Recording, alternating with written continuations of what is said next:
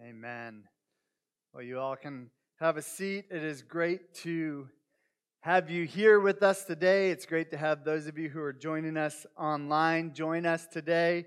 And if you've been in the Bowling Green area or you are part of our church, you probably heard or know that it has been an eventful week for us here at H2O. If you're not familiar with what that means, uh, last Sunday, we can just bring you quickly up to speed. We just want to spend about a minute updating you. Last Sunday, our church was the subject of a protest, and you can read about our statement on our website if you want to hear the, the full details of that story. But really, just wanted to say something really quick about that. First, we, we want to thank uh, those of you who are part of our church family. So many of you have reached out to us, you've encouraged us, you've told us you know who we really are and that you value us and you've been praying for us, and, and that means the world to us. Our staff, our leaders have taken a lot of strength from that. And, so we want to thank you. And then secondly, we do want to just reach out to the members of the LGBTQ plus community, and we want you to know that we truly do love you. We truly do care for you. And we want you to know that, that you are welcome here. You know, we understand that we may not agree on every single detail. We understand that we may even have different views of Scripture, but in our mind, that doesn't stop us from welcoming you here. So, from our perspective, we want you to know that you are welcome here anytime. You know, our mission here at H2O, it's about inviting people to find and follow Jesus together. And, and, and we love doing that with anyone and everyone, no matter what their background is. And, and we also have a core value here at H2O. And one of the core values is biblical faithfulness. And, the Bible is something that, that this church is founded on, and nothing will ever change that. And really, as we start to transition into the message here today, that's what we do on Sundays. We get together and we spend time opening up God's Word and digging into it and seeing how it applies to our life. And that's what we're going to do together today. In fact, today we're launching into a new series on Romans chapter 8. And we're getting very creative in the series title of this, and it's going to be called Romans chapter 8. And so uh, the, the book of Romans is this amazing book in, in, the Bible. It's written by the Apostle Paul. It's really a letter to the church in, Ru- in Rome that the Apostle Paul wrote. And he, he really wrote this book as kind of like this deep explanation of what the gospel is.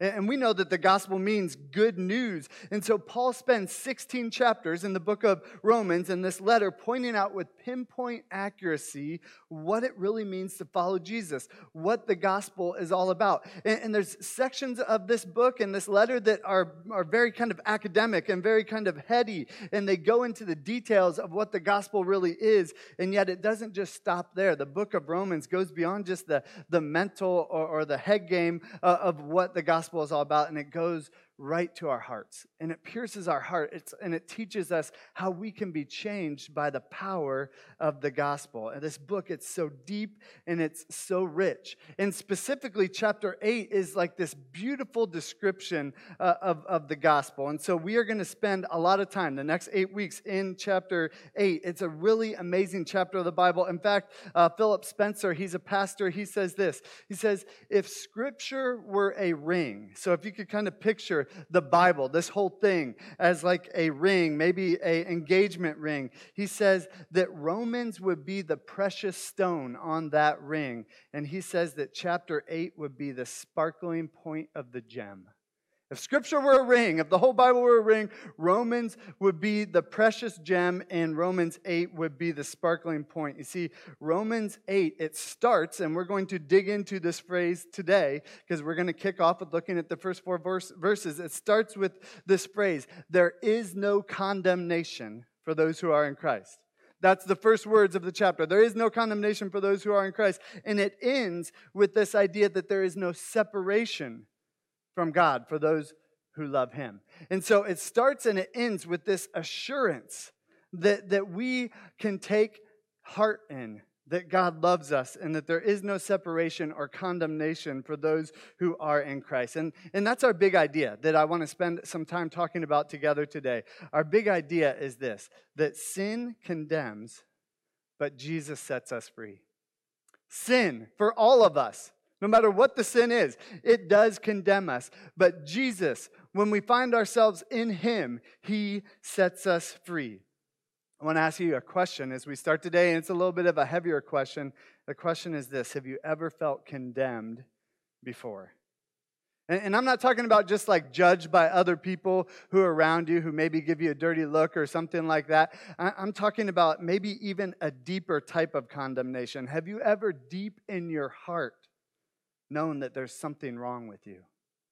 Have you ever, deep in your heart, known that, that there's something that's separating you from God? Have you ever, deep in your heart, known that you're not the person that you want to be? Have you ever felt condemned? Have you ever condemned yourself? Have you ever felt condemnation from God? I remember for myself, I remember the first time I ever had this feeling. I, I was a kid. I don't remember exactly how old I was, maybe second, third, fourth grade. And I, I had a friend named Josh, and Josh's dad was the principal of my elementary school okay? And so uh, i really enjoyed hanging out with josh but but his dad was kind of this authoritarian figure in my life. And this is going to date me a little bit but when i went to elementary school i was kind of the last wave of kids that like you could still get physical punishment in my elementary school. Like the principal could literally paddle you if you got in trouble. And so it was cool being friends with josh but it was always a little bit intimidating because his dad was kind of bringing the hammer down on our school oftentimes.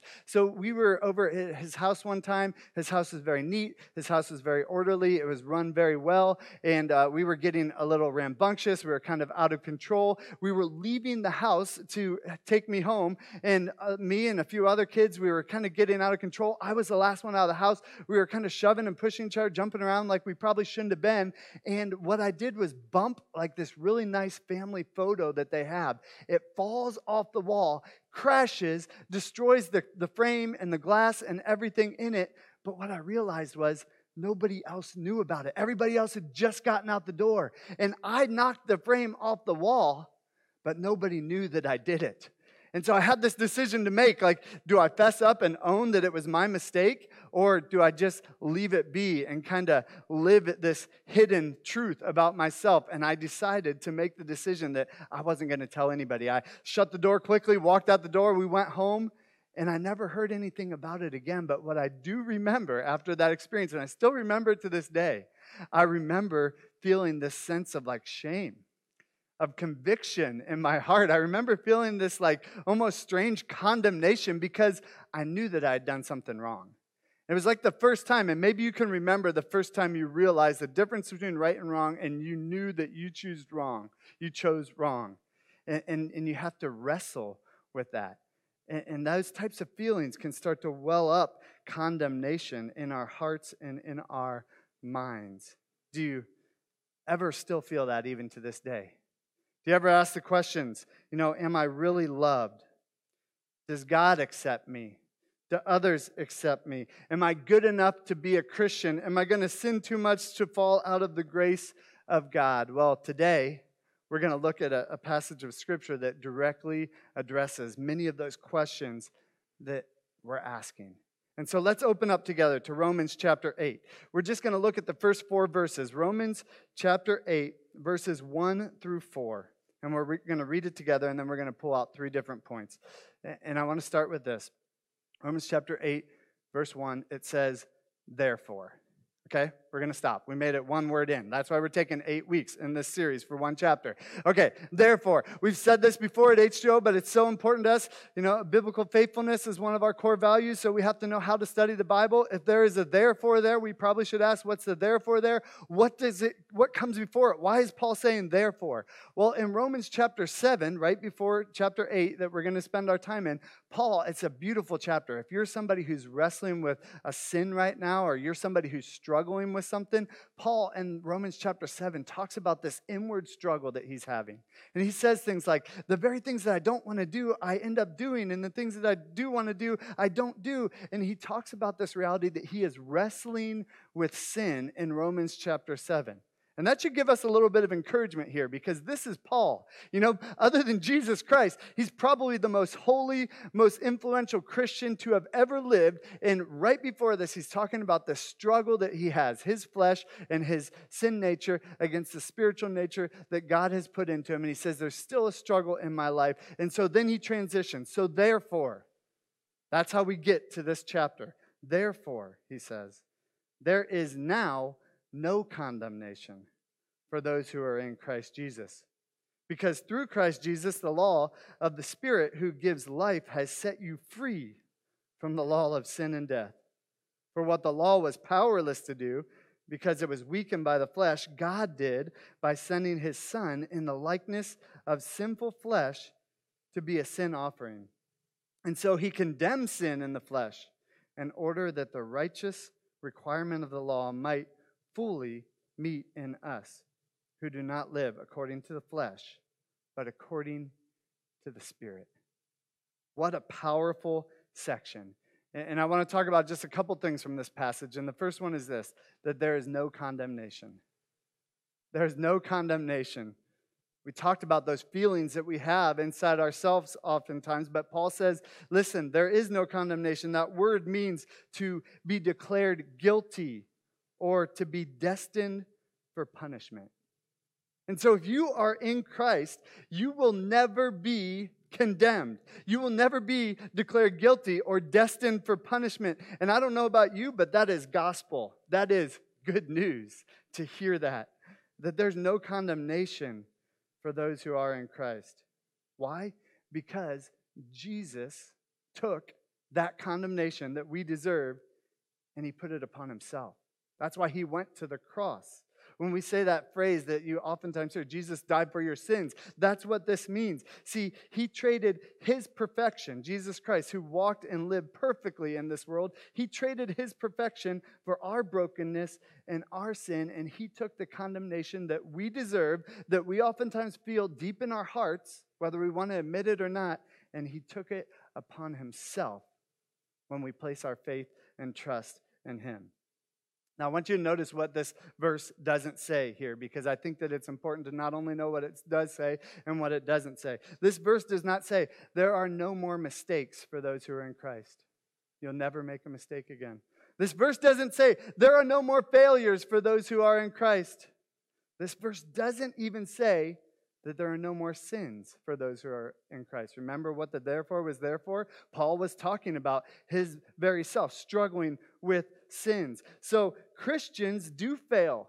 When you're in Christ, you will still make mistakes, and sadly, we still will sin. But that is not our nature anymore. We are not defined by sin anymore, and we are not condemned by our sins because of what Jesus has done for us. So if you're in Christ, the law cannot condemn you. That's what this passage is saying. Why? Because Christ already suffered that condemnation for us on the cross. In legal terms, there's, there's this term, it's called double jeopardy. I think there's even a movie that's made about it. And what that, that term basically means is that, in, in, in our country at least, you cannot be tried twice for the same charges or the same crime. So if you get charges brought against you, whether you're declared guilty or innocent, you cannot get tried for that same crime again. You can only be tried for it once. You can only be declared guilty or innocent one time. And the same is true when we are in Christ. That, that Jesus paid our, sin, uh, our penalty for our sins once and for all. That's why we can say there is no condemnation for us. See, sometimes as Christians, we feel like we kind of need to bounce back and forth between condemnation and salvation. Oh, I had a pretty good day. I, I prayed a lot today. I read my Bible a lot. I guess today's a good day. I'm experiencing God oh man, I had a pretty bad day today. I had some bad thoughts. I said some words that I shouldn't have said. I guess today I'm kind of condemned. And sometimes we live our lives kind of like this yo yo back and forth between, am I really in, in, in God's good grace? Am I really surrounded by God's love? Am I really experiencing the salvation of God or am I experiencing condemnation today? But Paul wants us to know there is no condemnation. So we can walk in the freedom that comes from Jesus. And this is good news. There's no condemnation for those who are in Christ. Second, what Paul is saying in these verses is this that our good works are limited. That our good works are limited. Check out verse 3. It says, For what the law was powerless to do, because it was weakened by the flesh, God did by sending his Son in the likeness of sinful flesh to be a sin offering. See, what Paul is saying here is the law can't save us, our, our good works can't save us. being good people can't save us. Oftentimes, we're th- tempted to think if we do enough good things, we can kind of work our way back to God, and that's how we avoid condemnation. Many of us think, you know, we're, we're just generally good people down, down deep. You know, I, have been in ministry long enough to, to, to know that it is very rare that I'll hear somebody say, Yeah, I'm actually a pretty bad person. Most of the time, when I'm talking to people, and myself included, uh, I'm tempted to kind of overrate myself spiritually. I'm tempted to say, Yeah, I make some mistakes sometimes, but deep down, I'm a good person. Deep down, I've done a lot of good things. And yet, what Paul's saying here is listen, you can never do enough good things to work your way back to God because He's perfect. And to be in a relationship with God, we have to be perfect as well. And there's only one way to experience that perfection it is through Christ.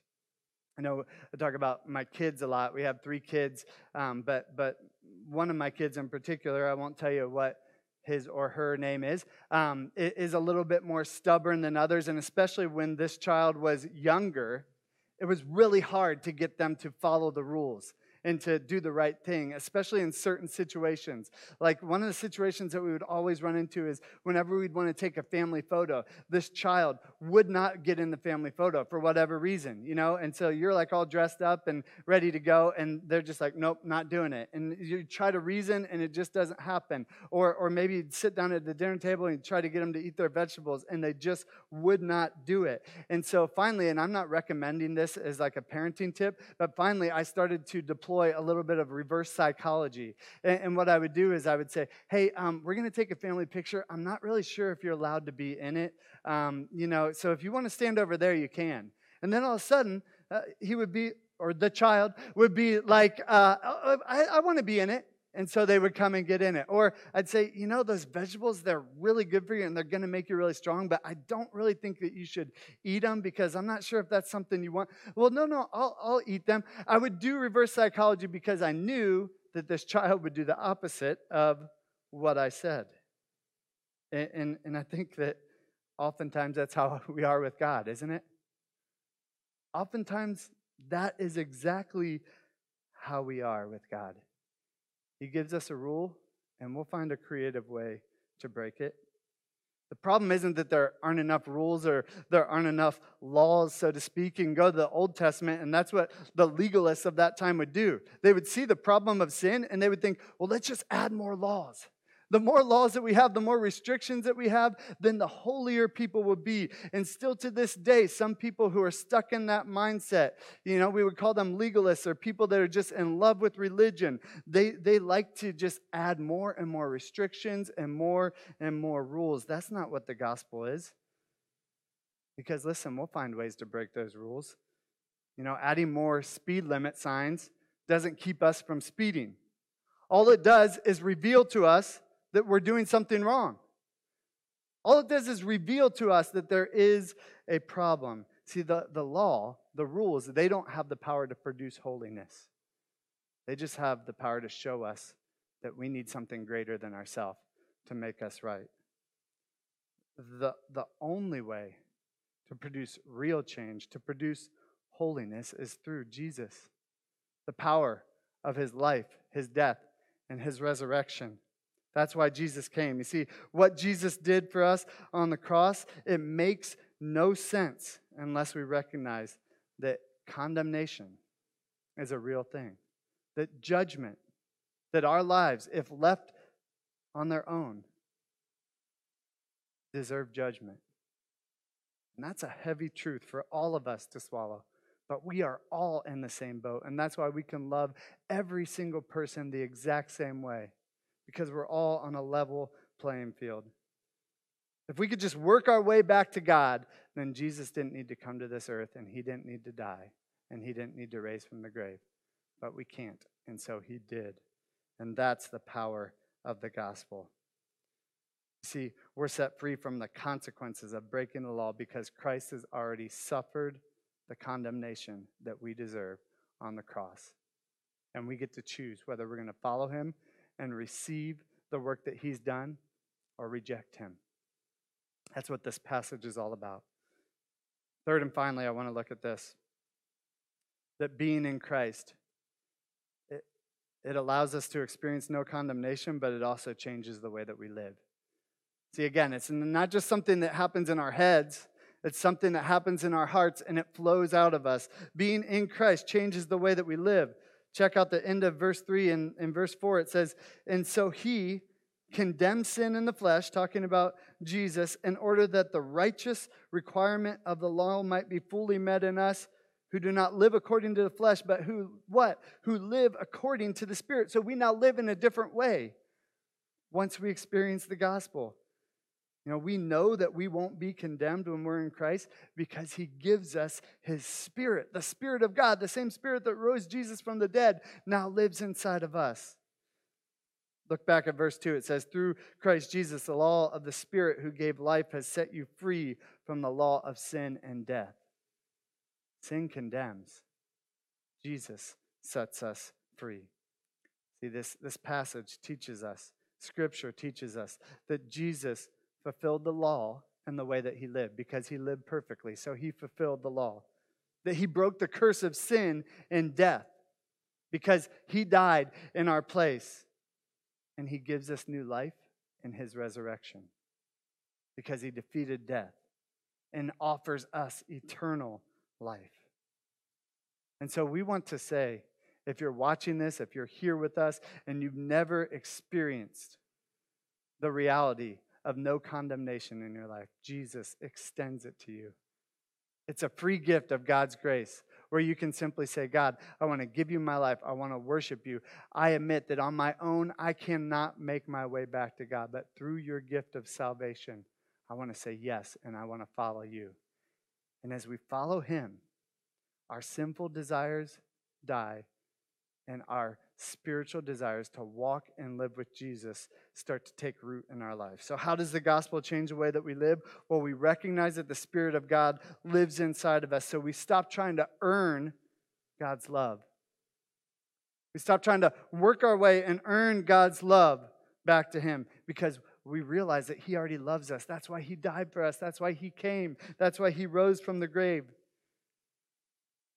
It also allows us to stop hiding from God because He sees us right where we are. And He loves us and cares for us and accepts us right where we're at. And finally, we know that we can trust Him with our whole lives, daily submitting to Him, living for Him, and the power of the gospel. Not living in our fleshly desires, but living in the power of His Spirit that now lives inside those who believe in Him. There is no condemnation for those who are in Christ. This is good news, and this is what we will proclaim all the days of our lives. You know, our, our, our life is no longer dominated by those thoughts of condemnation and judgment, self judgment, but it's allowing us to live and walk in the power and presence and peace that He extends to us. That's our hope and our prayer for every single one of us. And our hope and our prayer is that you would accept that gift of Jesus' love. We're excited to journey through this chapter together for the next eight weeks, and we're excited to see what God does in the life of our church. So let's spend some time praying as the band comes up. God, we thank you for the beautiful gift of your scripture, and we thank you for the power of your word. May we be a church that loves deeply May we be a church that shares boldly about your grace. God, I pray for every single person that is in Christ that they would walk in the fact that there is no condemnation for them. Lord, if we really grasp that, the freedom that you offer us is so rich, and you want that for us. Lord, nothing can separate us from your love. And that's a beautiful picture that we need to constantly be reminded of. And Lord, our prayer and our heart for those who may be here and may be watching that don't know you is that they would come to grips with the reality of their brokenness so that they can turn that over to you. So that they can say, Jesus, I need you to forgive me. I need you to love me. The only way that I'm going to be completely free is to walk in you. We thank you for the power of your word and the truth of the gospel here today. In your name we pray. Amen.